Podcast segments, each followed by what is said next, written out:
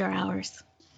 Well, hello, it's Mick Danzig and Hannah Hampton here today with Hello. HR After Hours. Actually, we were noticeably absent. Well, not really that noticeably. Maybe 10 people noticed. We did decide that uh, just to remain silent and let Yep. people focus on more important matters. Hannah and I spent quite a amount of time this morning uh, trying to find the right way to open. You'll notice there was not one of my weak entrances as of late. I've got to freshen those bad boys up. Here's something that has been going around on social media. Yeah. I think it's something that for now, this is as comfortable as Hannah and I are uh, addressing current current events. But I, I love this, and I'm just going to read it straight off of someone's Facebook post. It says, What if 2020 isn't canceled? What if 2020 is the year we've been waiting for? Yeah. A year so uncomfortable, so painful, so scary, so raw that it finally forces us to grow. A year that screams so loud, finally awakening us from our ignorant slumber. A year we finally accept the need for change, declare change, work for change, become the change. A year we finally band together instead of pushing each other apart. 2020 isn't canceled, but rather is the most important year of them all. Yep. And it looks like this has been attributed to Leslie Dwight. I know there have been different versions of it. And if Leslie is the author of this, Leslie, I love it. It's beautiful. Yeah. I love that. Yes, this is change is ha- happening, change is coming, and it's change that was has been needed. That's a just a great. It was summed up in such a great statement there.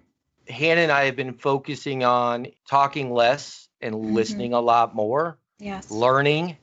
And I can honestly say my my perspective has been deeply impacted by my friends, my friends that have been hurt, and the things I've seen happen. And uh, more to come. But right now, I think that I'm going to talk less about that topic and continue to listen and learn.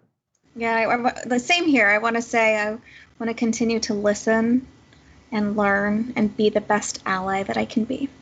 I love it, Hannah Hampton. I want to get Hannah fired up a little bit. Uh oh. because this is something that Hannah has been extremely diligent and something, and I agree with her and her stance on this. Compared to Hannah, I haven't been quite the hermit that she has in uh, shelter in place, and we'll we'll let her rib me on that in a minute and share it with you. But in all seriousness, there's been a lot going on where people are starting to question the validity of COVID 19 and are starting to honestly piss me off in the fact that they're being very unconsiderate and not practicing any form of social distancing all of a sudden. We're trying to get back into uh, a format where we're focusing primarily on our industry and the responsibilities of HR professionals.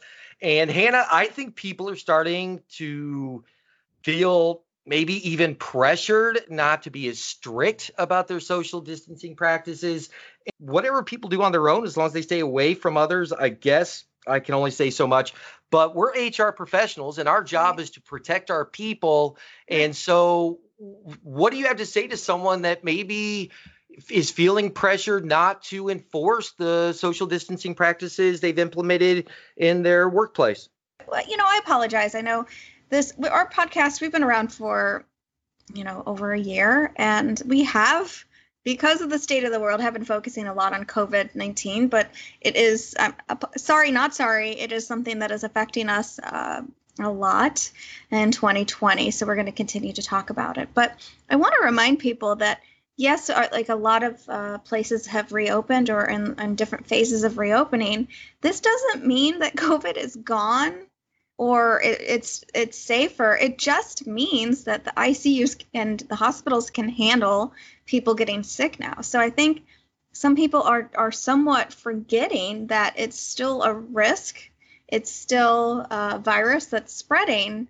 Just now, we've you know the flattening of the curve. We were trying to flatten the curve so that our hospital systems don't get overwhelmed with people, and then so really horrible decisions would have to be made which would be deciding who gets treated and who doesn't.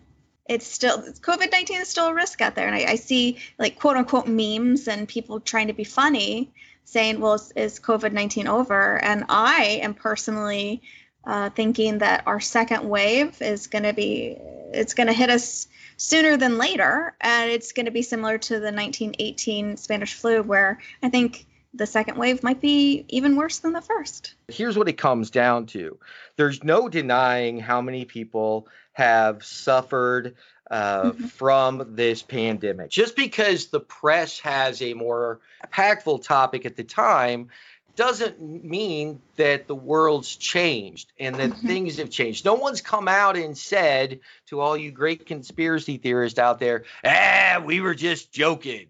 Now let's go deal with this.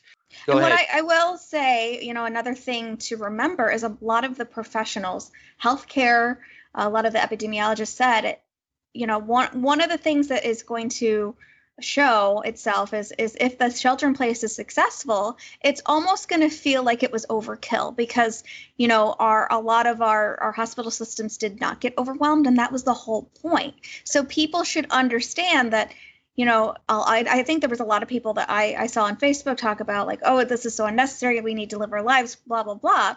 But it, it, that's that's it working.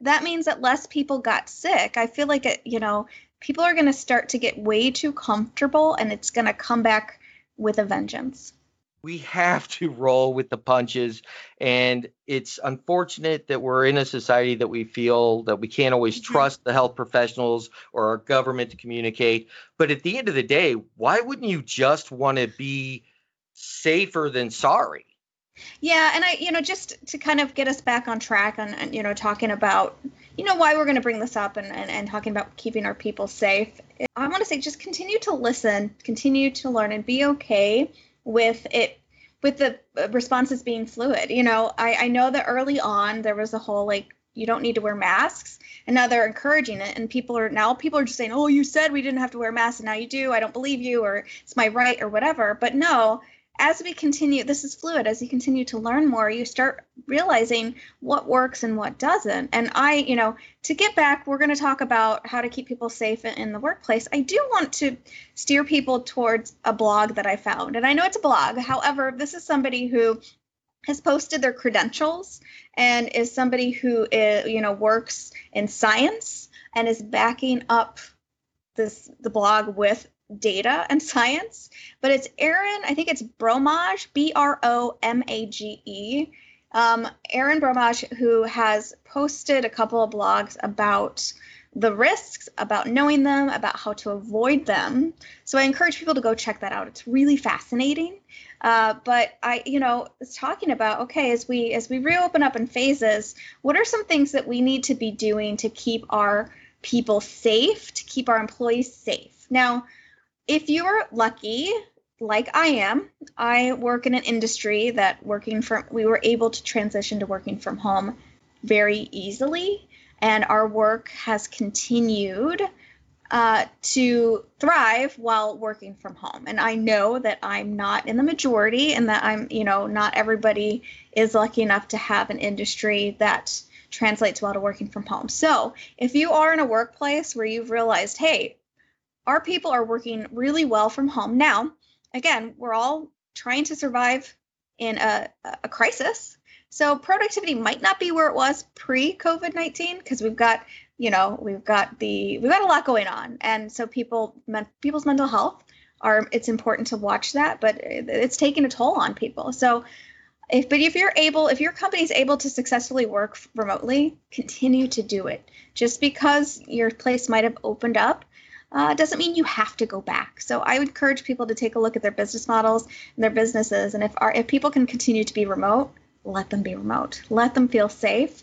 Let them limit the spread. Now, if you have to, if you're in an industry, you have to go back. Let's think about things that people need to do to keep their employees safe.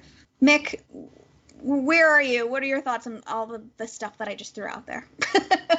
oh, I think you're spot on. I, I think everything that we have discussed in the past is still extremely applicable. I think that the actual practicing of social distancing as far as staggering breaks, I think masks absolutely Mask, should be yes. provided by employers and be made mandatory. Everything that was important to us three to four weeks ago is more important today because we know people have been out for good reasons. We know there are people that have just been out because they had to get out. Whatever it is, Hannah is completely spot on in the fact that we're going to see some sort of spike and we need mm-hmm. to do our part to absolutely reduce that spike as much as possible. First off, I, I, hope no one that's listening doesn't have these social distancing practices in place or prepared as they're opening their offices up. And of course, some of some of these uh, workforces have been going from day one and never slowed down. Some even working harder.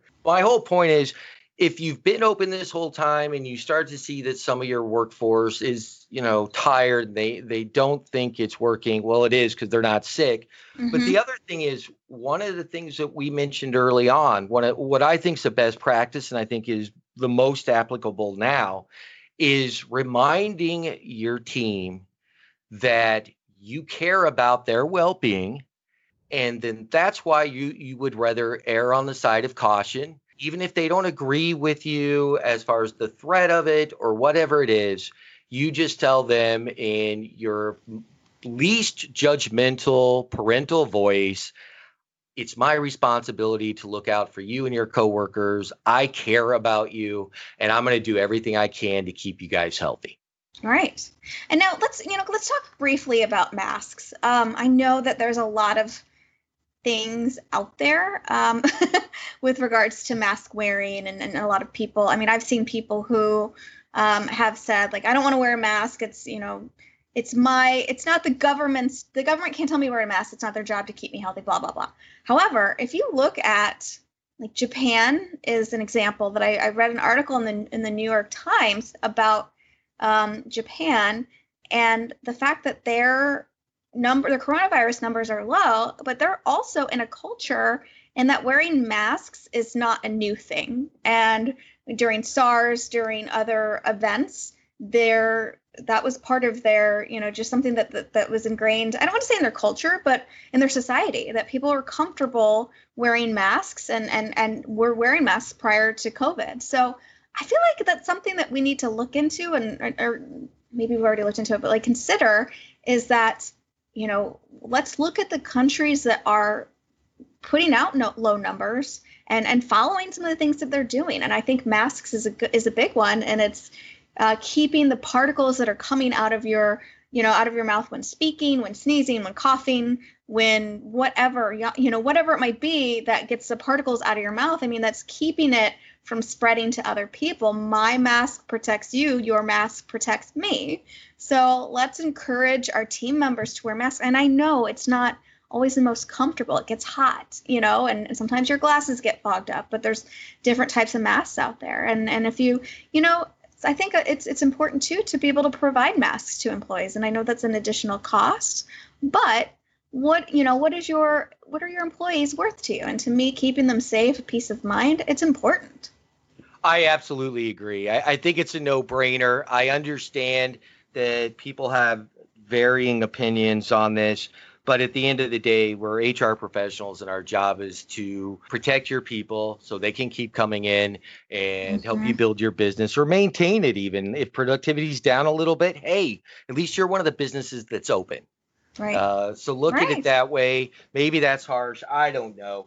I don't have time for conspiracy theorists to put those around me at risk, and that's as, that's that's all it comes down to. As far as I agree, that's that's a big thing. It's it's I, I, there's so much out there, and it, it it's scary. And I, I my the way that I'm kind of uh, directing people, I am not I'm not a medical or professional or a science professional. I will completely admit that. However, I like to get my information from medical professionals or science professionals, people who work in this industry are experts who know this.